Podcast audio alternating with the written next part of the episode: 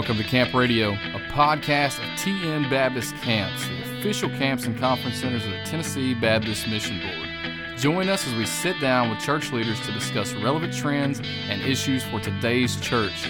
Thanks for tuning in. Now let's dive into a new episode of Camp Radio.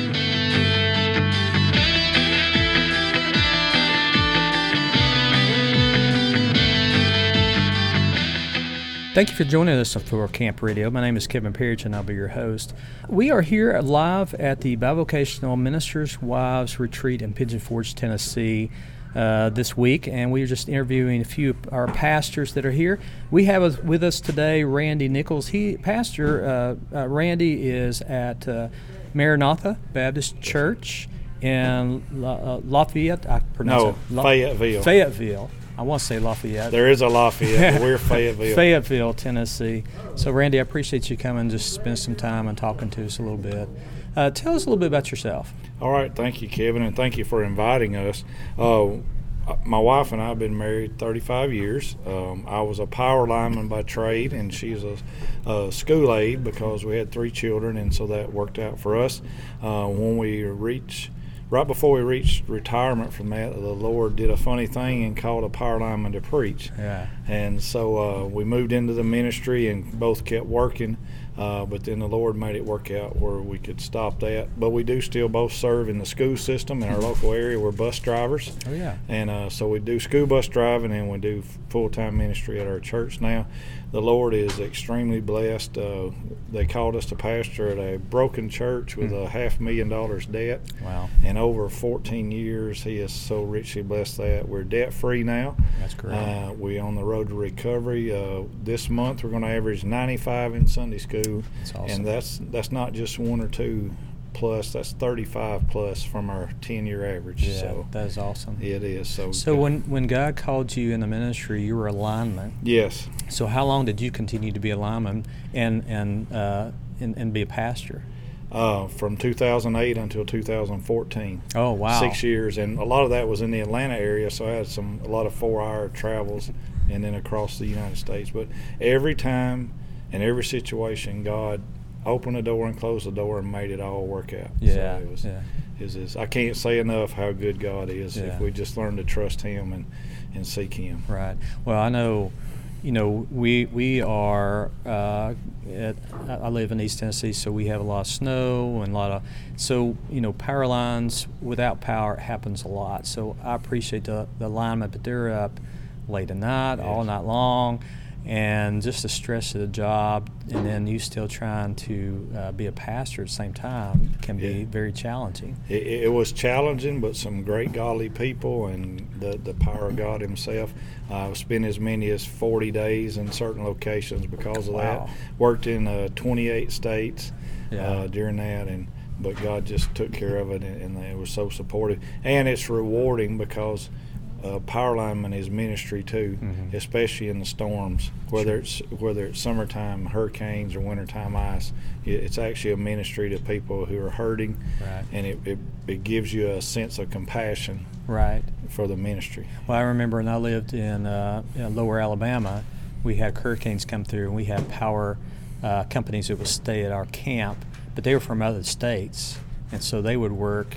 I mean, we would we would feed them dinner at ten o'clock at night and breakfast at five in the morning, and they were just going for weeks at a time. And I know that was very difficult. So I appreciate. It. So now you drive a school bus Yes. which is you know that's actually a great uh, job and ministry Yeah, too. it's a great ministry and get to speak to children every day. We live, we drive for Moore County, which is the smallest county in the whole state, uh, and so it's very rural. Uh, a lot of one lane roads, Mm. uh, and so we have kindergarten through twelfth grade on the same bus. Yeah. So we're the first face they see every day, and we're the last face they see in the afternoon. So we have an opportunity to minister Yeah. Um, we do fun things like on holidays.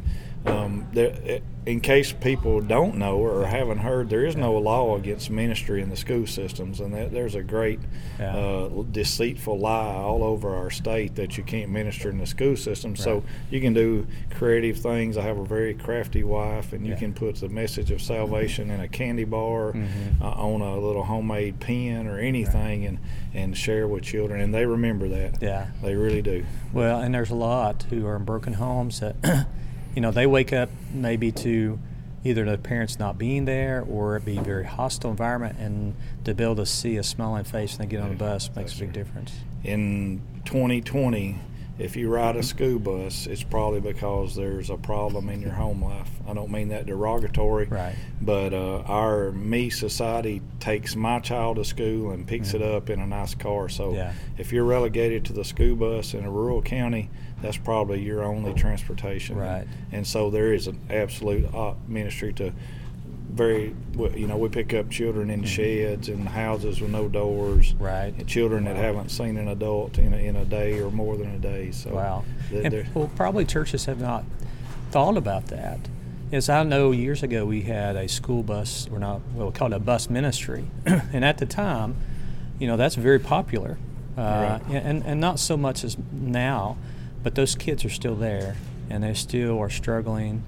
Uh, families are falling apart more than ever, and so I, I, I appreciate what you're doing. You're continuing, you're extending your ministry even from the church out in the, the community as well. So tell me a little bit about uh, your church. Tell me about uh, some the challenges that you faced. Um, you mentioned when you called me about the COVID challenges. Mm-hmm. Um, so our we live in Lincoln County, which is one of the largest counties, even though we, we drive school buses in more, and our Mm-hmm. church is in Lincoln County. So the the majority of the county took the we're closed route. Mm-hmm. But Maranatha happens to be close to the largest recreational complex in the county, which Yeah. is large, Yeah. uh, a, almost a dozen sports fields in one facility. Hmm. And so they didn't shut down. Yeah, And so we met with the deacons and said, you know, we're inside of this field.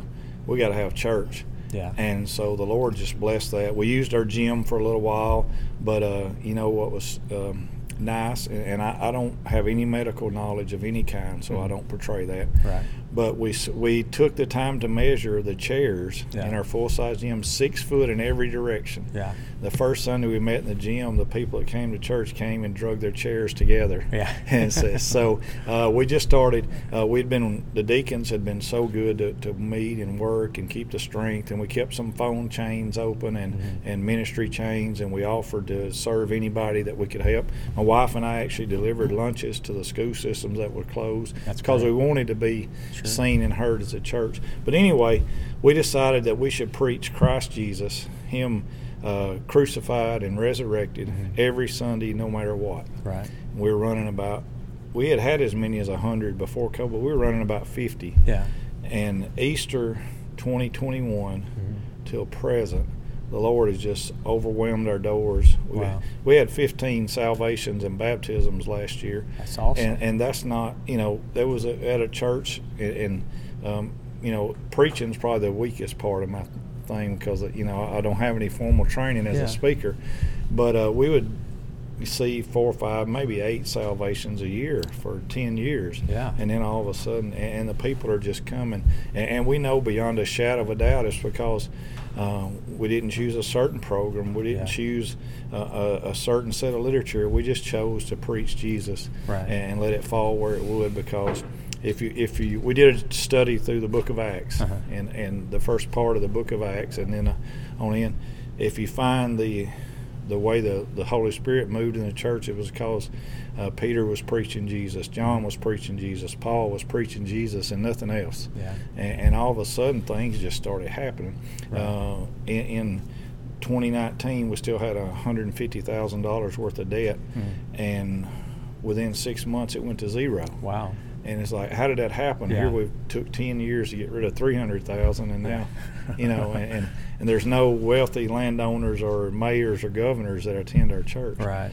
Now, at the same time, God decided to change farmland Mhm. into population, Mhm. and we've had a uh, low income housing. They they install five houses per acre, Yeah. small wood frame houses, uh, into our area, flat fields around the church, uh, 2,000 units within a mile of the church. Wow. In an area where since the Civil War there's never been a population, it's been a farmland. Yeah. And, and you know when housing brings problems, for it, but gosh, what a mission field. Yeah. And so we said, you know, we want to reach our community Yeah. for Jesus, and look how God has just give us these people. That's awesome. Yeah. Yeah. Uh, it's, Sounds like has, God's been doing some exciting things. absolutely. So, so with that, I know uh, the challenges with that is you know trying to uh, connect with people, uh, and it looks like you you've overcome those challenges. But what about you personally? I mean, through you know the last few years, it's been difficult for a lot of pastors, and just this roller coaster of what COVID was like, and still trying to come out of this. What some challenges did you face? Um, uh, some though on the personal level, one of our children has struggled with addiction for 12 years, Mhm. and uh, we've been involved in uh, every rehab in our area and further Right. around. I've, I've spent many days sitting in the court system Mhm. with my son. Um, we we uh, saw economics go up and down and up and down in our area. There, Right. there would be no, and then there'd be some. Uh, our largest employer in our county, which employed almost 3,000 people, a Manor Refrigeration, uh, shut the doors Wow. in 2018. Hmm. Uh, they supplied 60% of all salary in our county, a county of 40,000 people. Yeah. Yeah, and so um, there's been that challenge, Right. uh, and then again there's been the challenge of, of housing in the church. Uh, growing pains are, are tough, Mhm. and so we we uh, struggled for leaders and helpers, and then we had things like. Um, unqualified leaders and helpers that we had to sort out and move on but Yeah. uh, we just kept depending on God and, and lots of time in prayer. And Right. I can't say anything except He did everything that's happened. Right. Uh, there was years where I thought, you know, this is a mundane dead end road, Hmm. and then it would just one of our members calls it God winks. Hmm. Uh, something would happen. Uh, a particular struggle we dealt with, and a lot of communities deal with it, uh, was teenage suicide Oh yeah. and one of our members, one of the young men who attended a broken family, but he attended our church some and his Right. mother's church on a Sunday afternoon, um, told his family he was going deer hunting and uh, Mm. committed suicide Wow. uh, with a gun that his father had bought him and bullets his grandfather bought him and in his great grandfather's truck. So Mm. just a community destruction. So we have a big community meeting at the high school and say, what are we going to do? The grandfather says this, and praise God, he's gone on to glory. Yeah. We're going to preach Jesus at that funeral and give an invitation. Hmm. So um, the high school wasn't large enough to hold it, so First Baptist Church loaned, loaned their sanctuary, Yeah. and uh, the grandfather stood over the casket and preached Hmm. a message of salvation. And 57 teenage children accepted Christ Amen. at wow. the funeral, and, and another 30 uh, Yeah. had to be followed up with. Yeah, But that's so incredible. you know that, and it was a real downer for all the people involved. And all of a sudden, look what God did. You know, so again, the glory that that that comes out of our struggles. So you know, Well, and, and youth are uh, they're struggling so much in all communities across the country, and so that that is a, a focus of a lot of our churches and concerned. during that time, we saw our own youth leader uh, get involved in the demon of divorce. Mm. Uh, lost his wife and his child, and so our youth program basically shut down, Yeah. uh, like some other churches. Uh, but we just kept praying, just kept working, and, Right. and uh, about three years later, which is now, our, God provided another youth leader. You Good. know, and Awesome. uh, we had good, faithful people to at least um, substitute Mhm. until that. So uh, you know those things. The uh, our communities have been assaulted in our area by a cult called Mark Nine, Hmm. Nine Mark, Yeah. uh, from Mark Dever's in Washington D.C. And Hmm. uh, they actually overtook our one of our largest Baptist churches that had a uh, a huge youth following and gathering, and Wow. and so the community has had to go into recovery for that and Yeah. lift our sister church up and you know and hold them hand by hand and they're, they're recovering but Mhm. you know they were running 300 in sunday school and all of a sudden they had 20 Wow. you know and uh, so you know the devil's always on the move there's something happening uh, one thing that i learned my wife says i have ad something or other Yeah. you know uh, we can look at what's going wrong, or we can look at how good God is, right. and, and we can trust Him and, and just move forward. And if we keep that, uh, He shows us the way. You know? Right, right, Yesterday's gone. Christ is not coming yesterday. right. He's coming in the future. So, you know, Right. he, His command was us to be ready. Go ye therefore. Yeah. Well, you, you shared a lot of sound like victories, but if you Yeah. could pick out one victory of all the things you've done, what would that be? Well, there's none that I've done. Well, I'm, I'm exactly. very careful Yeah. about that because the devil so r- rushes our minds with pride. Um, in 2009, Mm-hmm. after pastoring a year uh, and coming to this retreat, and Jeannie Davis was first time speaker for the ladies, um, she shared a message of salvation. Mhm. And my wife, who had worked in churches for quite some time, had led children to Christ, had went to youth camp and ministered, is working in a, a ladies ministry, Yeah. gave her life to Jesus right here at this retreat. And I got to baptize my own wife through the power of God Yeah. uh, in March of 2009. Yeah. So Well, that's that's amazing. it is. it is. Yeah. Well, if you were, we have a lot of pastors listening to this podcast. If you were to give them some advice to encourage them in some way, what would that be? Uh, preach Jesus and tell the community. And encourage and equip the members and the attendees of the church. Um, quit worrying about who joins and who don't join. Quit worrying about um, things that, that don't have a kingdom significance and preach Jesus and share with the community. Yeah. Uh, there's a, uh, a group out, I believe it's out of St. Louis, Missouri, called Saturate USA Mhm. because people say we don't have resources. So this fella said, I'll pay for the gospel to go into every household. All you have to do is contact me, and I'll send you X number, fifty thousand to our association, Mhm. and it's got a little pack with a salvation track, a DVD, a Jesus movie, uh, and a, a door knocker for your church. Yeah. And it's as easy as going to the mailbox. You just go to the house, knock on the door, and Yeah. we've done that every summer. And uh, God has just so blessed that. It may not be the person we talk to, but somebody else Right. Will come through your door. Yeah, that's awesome. Yeah. Well, now uh, you you probably are more uh, as a bivocational pastor. This is probably the more, most challenging thing, but I'm going to ask you. Okay. Uh, so, how important is it for a minister to get away and break away? You probably have differing opinions um, between wives and husbands. Yeah. because God will allow you to be consumed in the work of the ministry. And I don't mean the mundane every day, but just like when Elijah said he was tired and God said, I can make you run 40 days, Mhm. he really can, and he can give you that joy.